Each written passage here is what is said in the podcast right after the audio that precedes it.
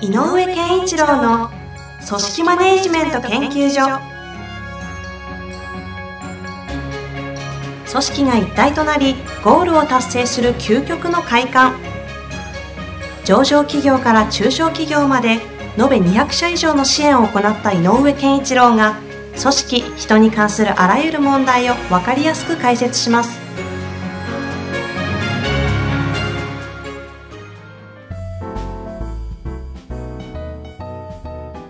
こんにちは。ナビゲーターの遠藤和樹です。井上健一郎の組織マネジメント研究所。井上さん本日もよろしくお願いいたします。よろしくお願いします。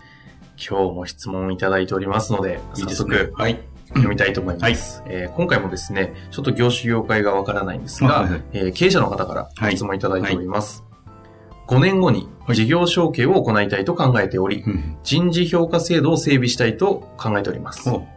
おうまく継承者に渡せるよう、どのように人事評価制度を整備すればよいでしょうか、うんというご質問です。えーっと、まあね、あの、次の人に対して整備してあげたいことってたくさんあるんだろうけど、はいその中でなんで人事評価制度なのかなっていうのは一つですね。うん、そうですうね。んで、人事評価制度で何をしようとしているのかっていうのか、うんこの、この社長さんの場合は人事評価制度での目的を何にしているのかな？つまり、お給与を決めるための、こう、よく言う、まあ世の中的に言えば、普通というか、こう一般的に必ず言われているうん公平で、えー、なんだ、公正な、はい。納得性の高い納得性の高い評価っていうのを社員に、えー見せてあげるために評価制度を整備して、うん経営者がやら、えー経営しやすいようにっていう意味なのかもしれませんね。うん。でも今まで整備されてない状態でどうやって経営してきたんでしょうね。まあ、いあの、いろいろ見てきて、推測の域で言うと、は多分、まあ、極端に言えば、この方、経営者の方の、うんあの、鉛筆なめなめの采配なんでしょうね。だから、評価制度っていう面で言えば、えっ、と、整備してあげたいものは何かっていう中で言うと、ええ。今まで何評価してたの？社長さんって。例えばね。ああ。えーあなたは何を評価してたんですかって。形はないにしろ、さあの、よく、よく僕が使う言葉の言語化です。うんこういうところを見てる。こういうところを大切にしている。これがないと整備の方向が見えないですよね。ただ単に。うん。だって経営が変わってもしかして大切なポイントが変わってくる可能性もあるあ。ー経営者によっては。そう、確かにそうですね。うん。やっぱり、いやいやいや、もうこの時代、ちょっとこの業態だけでは、先行きいかなくなるぞっていうのが10年後に来た場合の、えっ、と、人材に求めるものって今とは全然違うものなので、うんうんうんそしたら、もっと、えっ、と、未開拓の土地に、あの、えー勢いよく飛び込んでいける人材が欲しいってなったら、なるほど。現場でしっかりと、えー今のことを、えー維持、継続できる人っていうことではなくなるんでしょう。確かにそうですね。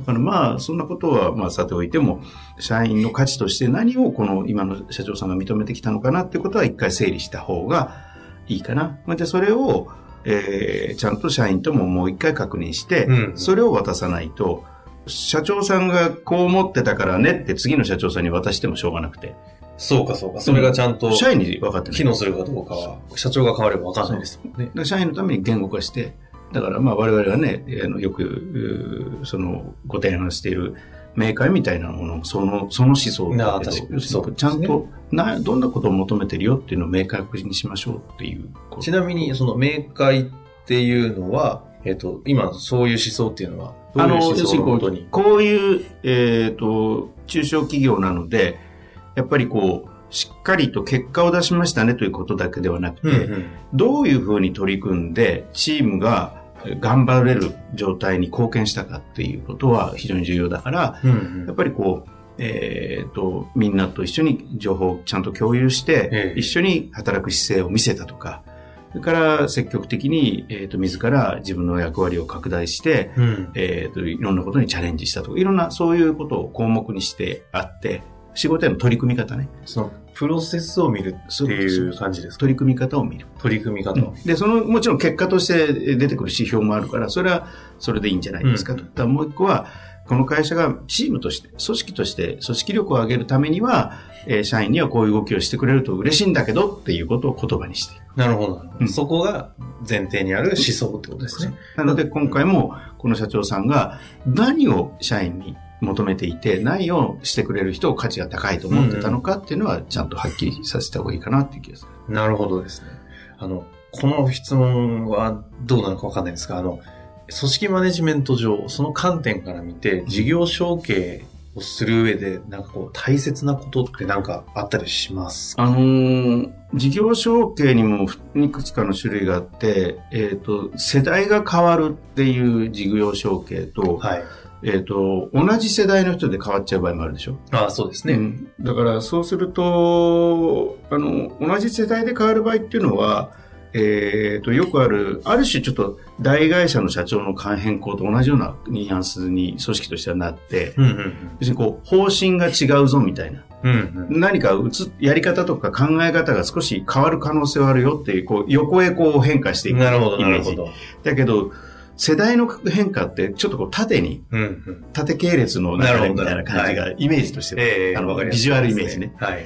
とすると、縦系列の場合は、やっぱり渡す側が何を大切にここまで来たか。うんつまり、えっ、と、この自分の時代に得た財産、うん。顧客との信頼をどうやって作れたかとか、えーどういうところが我々が強みとして持ってったかとか、えこんな大変なことがあったけど、こうやって乗り越えたとか、えはい。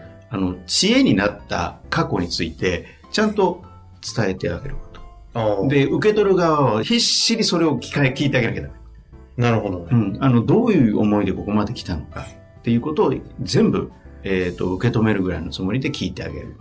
その上で時代だったり、これからの方向性として、ちょっと合わないなっていうものに関で、しては。でいいので、今度は逆に受け取る側は、えっ、と、受け渡してくれる人に対して、あの、将来につけて、この会社の未来を私はこう考えている。なるほど、なるほで、これの二人でのすり合わせをししっかりしておかないと、うん後で変なトラブルになるかど。らで、。その縦の時の継承においては、うん受け取る側の社長は、これからの未来ということをちゃんと、あの、形にし、言葉にして、うんで、その、これから引き、えっ、と、渡す側の方は、今まで大切にしてきたことを話して、じゃあ、その未来と今までのやつをミックスするとどうなるかっていう話をちゃんと二人でしていくと。二人というか、まあ、ボードも含めてかもしれません。だから渡す側は、あの、受け取る側が語る未来について、ある意味では、ちゃんと聞いてあげなきゃダメだし、うんうんうんえっと、受け取る側も、えっと、否定しないで、ちゃんと今までにあったことの話をちゃんと受け取らなきゃいけない。で、こう、クロスになる感じ。あ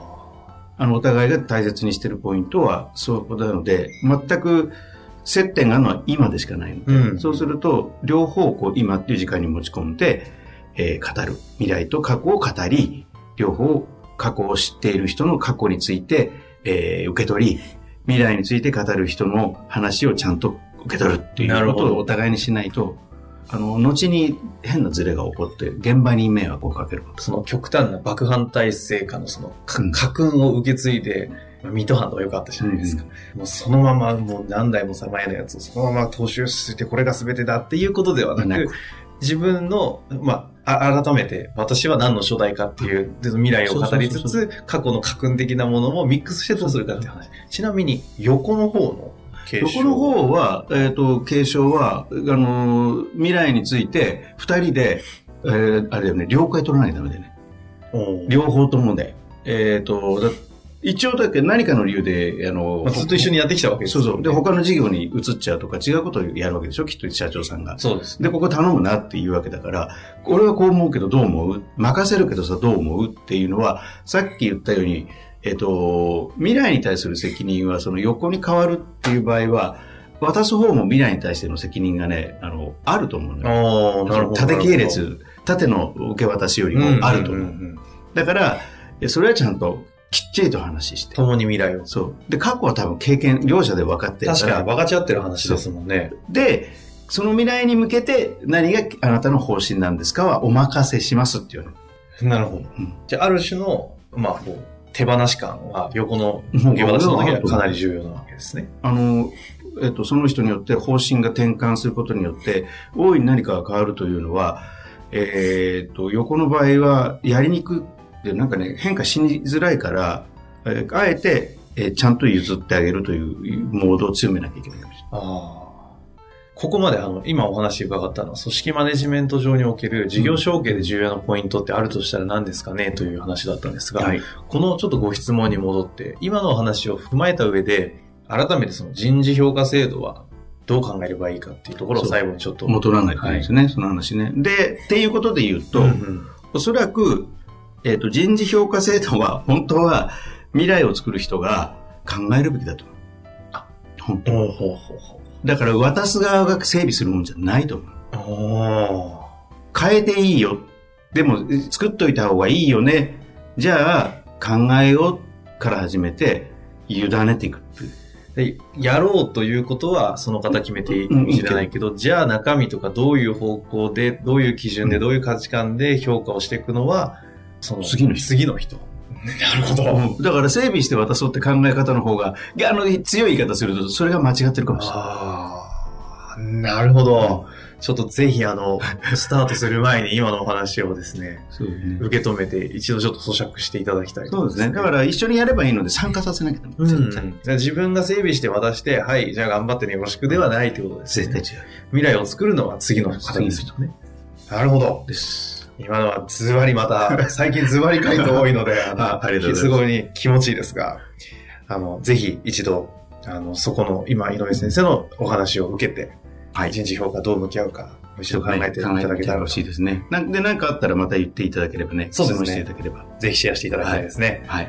本日もありがとうございました。ありがとうございました。